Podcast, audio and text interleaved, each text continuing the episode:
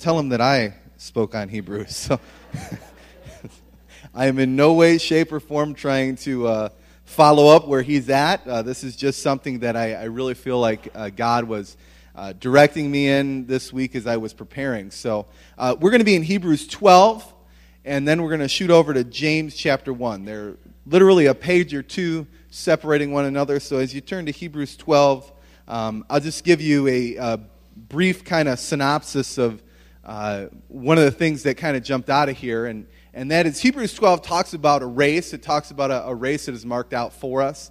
And one of my favorite movies from the 90s was a movie called Cool Runnings. Uh, I don't know who else is familiar with that movie. Oh, thank you for those hands, a few. Appreciate that.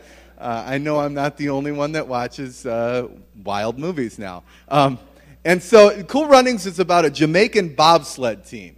Uh, okay, you get the uh, kind of the oxymoron there. Here is Jamaican. There is no ice anywhere in sight, and they send a group of very fast runners to uh, the Winter Olympics for um, you know sledding or tobogganing or racing, bobsledding.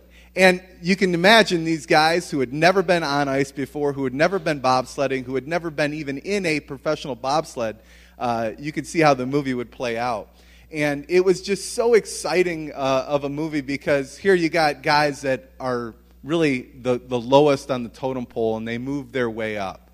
Um, and there's other parts of the movie that just kind of stepped out to me, and I'm going to share those with you as we, uh, as we walk through Hebrews chapter 12 here. I'm going to start at verse 1, if you can follow along with me. It says, Therefore, since we are surrounded by such a great cloud of witnesses, let us throw off everything that hinders us and the sin that so easily entangles, and let us run with perseverance the race marked out for us. Let us fix our eyes on Jesus, the author and perfecter of our faith, who for the joy set before him endured the cross, scorning its shame, and sat down at the right hand of the throne of God.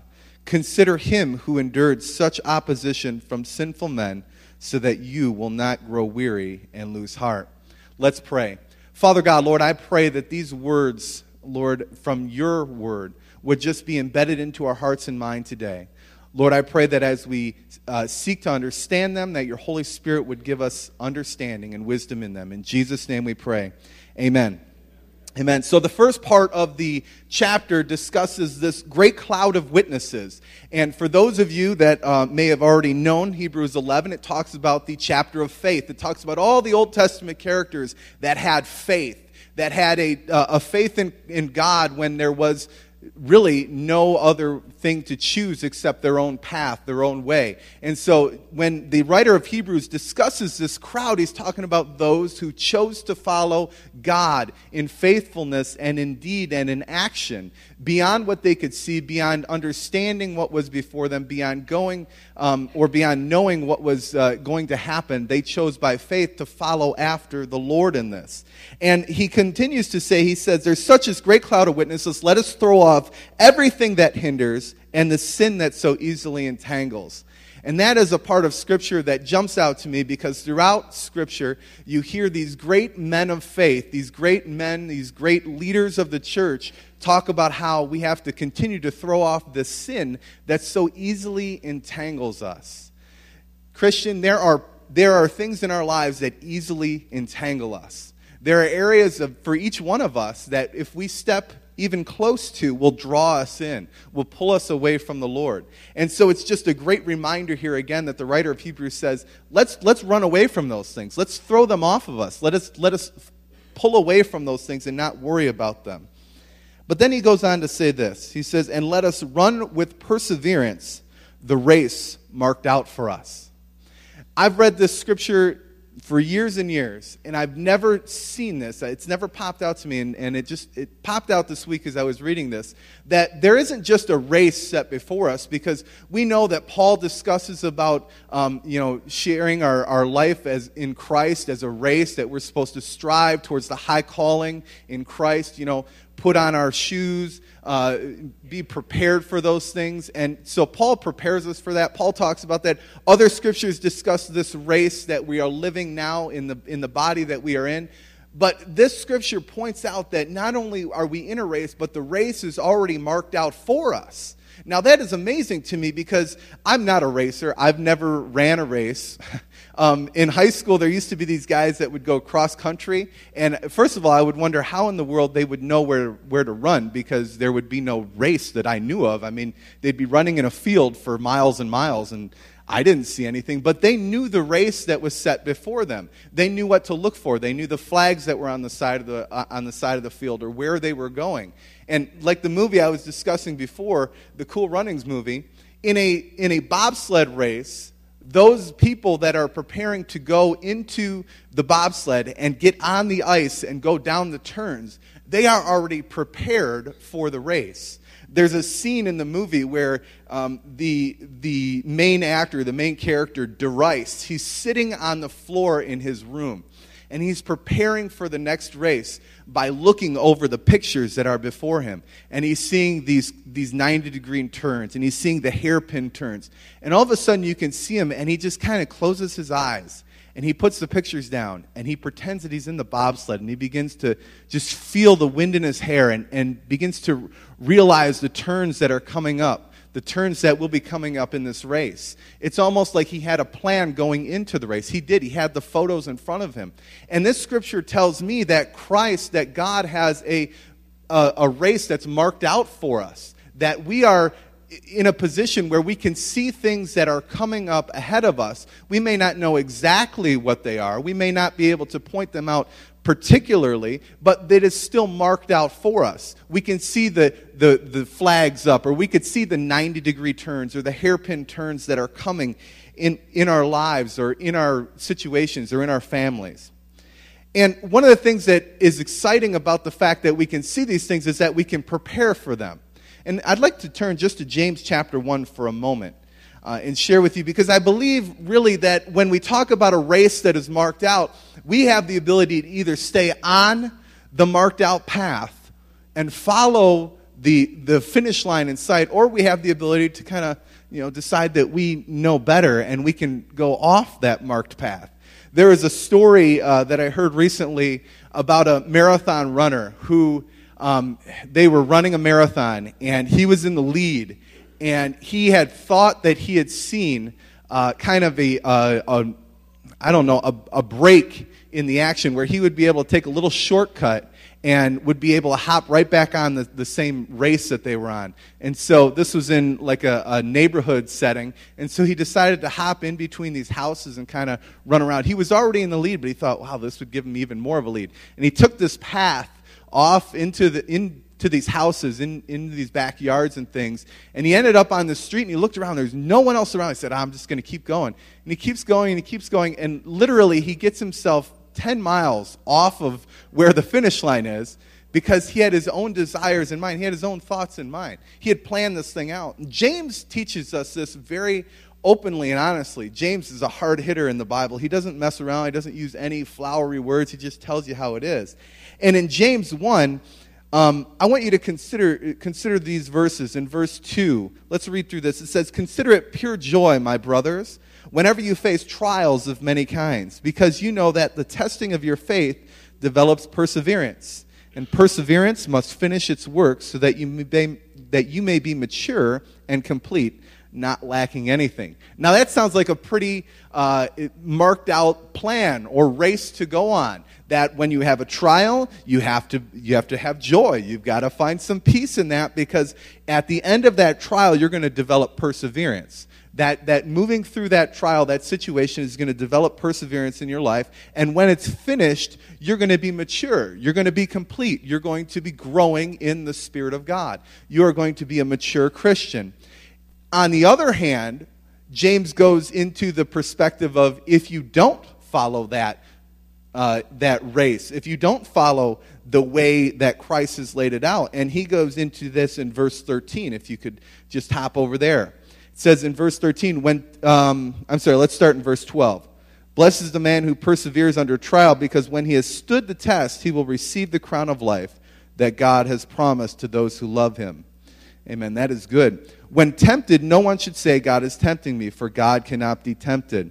But each one is tempted when by his own evil desires he is dragged away and enticed. I would say that man that was on that marathon was dragged away by his own evil desires. He was enticed to take a, take a second route.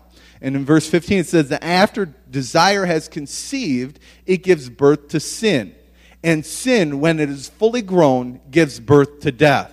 And so, if you will, you have two paths that James lays out here before us and says there is a path that when a trial comes up, you can choose to take it, you can persevere through it, you can be strong in the Lord in it, and you can move on and be mature in those things. Or you could take the other route, which is to say, there's a trial in my life. I can't believe God is trying me. Why does God do this to me? At that point, you fall into your own desires. You fall into looking to resolve things by yourself, and you begin to go down the path of not having faith in God or persevering through the trial, but having these desires to see yourself out of this trial, which gives birth to sin, and then we know sin brings death.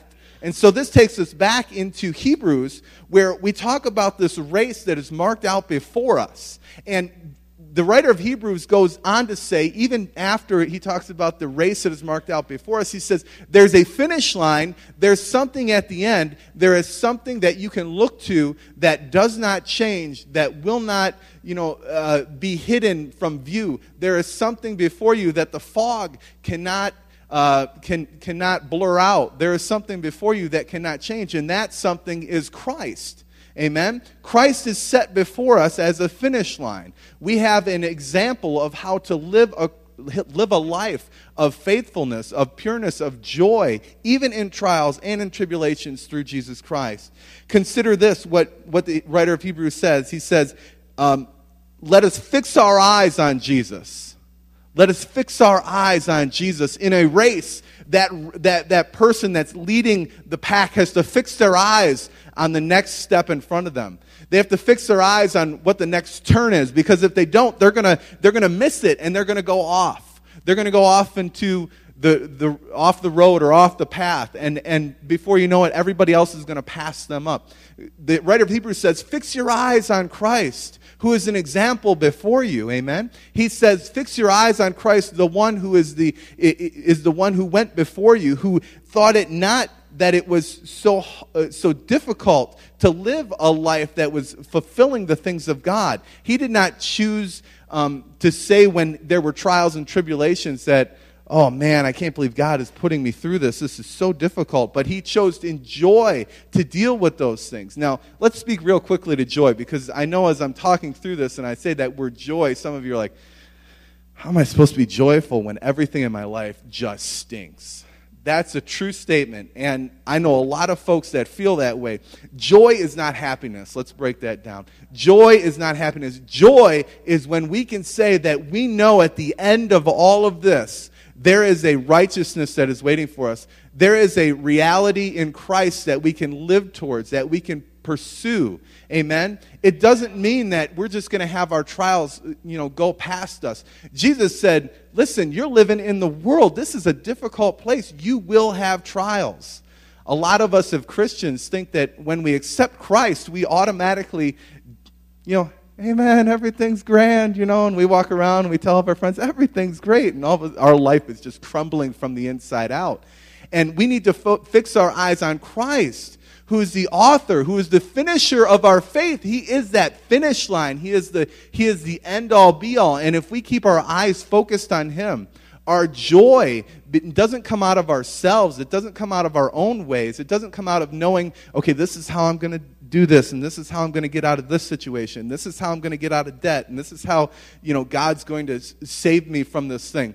But if we fix our eyes on Christ, the Holy Spirit begins to well up within us that joy and that passion and that love so that even while we're in distress, even while we're in need, although those are things that are going to come out in our human nature, we're also going to have a, a, a sense of knowing, of being, being loved and cared for by a holy God who even in the Old Testament Testament provided for people that there were no food around and all of a sudden birds would bring them food. Amen.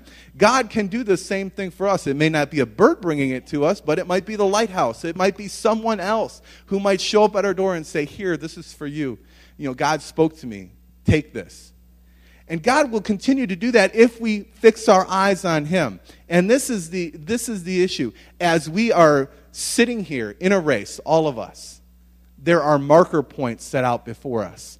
There are areas where we can look to. We know there are going to be turns. We know there are going to be hairpin curves. We know there are going to be dips. There are going to be ups. There are going to be downs. Christ has promised us that. But He has also promised us that if we keep our eyes fixed on Him, that we can have joy. That we can have joy in our trials. That we can persevere through them. And that when we are through them, we will have a maturity in Christ. We will have a, a, a, a competency, a maturity, a righteousness through Him and through those trials. The Bible goes on to say, and I'm not going to spend many minutes here, but I want to do this before we get back into a time of worship. And it is that, that the Bible goes on to say in Hebrews, in, in verse 4, it says, In your struggle against sin, you have not yet resisted to the point of shedding your blood. Wow, what a, what a heavy, heavy point to make. You have not yet resisted to the point of shedding your blood, and you have forgotten the word of encouragement that addresses you as sons, and I would say as daughters. Consider this, my son, do not make light of the Lord's discipline, and do not lose your heart when he rebukes you, because the Lord disciplines those he loves, and he punishes everyone he accepts as a son. Endure, endure hardship or trial as discipline. God is treating you as sons, for what son is not disciplined by his father? If you are not disciplined, and everyone undergoes discipline, then you are illegitimate children. Wow. God has, God has accepted us. What does the Bible say? He has adopted us through Christ. We are not illegitimate children, we are His own. And yet, some of us, when we go through trial, we feel as if God has left us. It's just the opposite. God's love is so much towards us that He allows us to go through these things so that through them we can persevere and, and at the end we can have a righteousness, a maturity in our lives. As we go back into a time of worship, I would just like for you to consider that. Where is your focus at? What are you focusing on? What is the what, what is your finish line? What's your next turn in the road? Are you focused on Christ or are you focused on your, yourself and how you're going to resolve the things in your life? Because there's a major difference. We can, we can know that God has gifted us in areas and we can know what our passions are and our purposes are and what we can do with our hands and what we can do with our minds. But there's a, there's a beyond that. When, when we go through our trials, are we trying to resolve them with our own purposes in our own ways? Or are we taking the time to consider the finish line and the way that Christ would have us go through these trials? Let's pray. Father God, Lord, I thank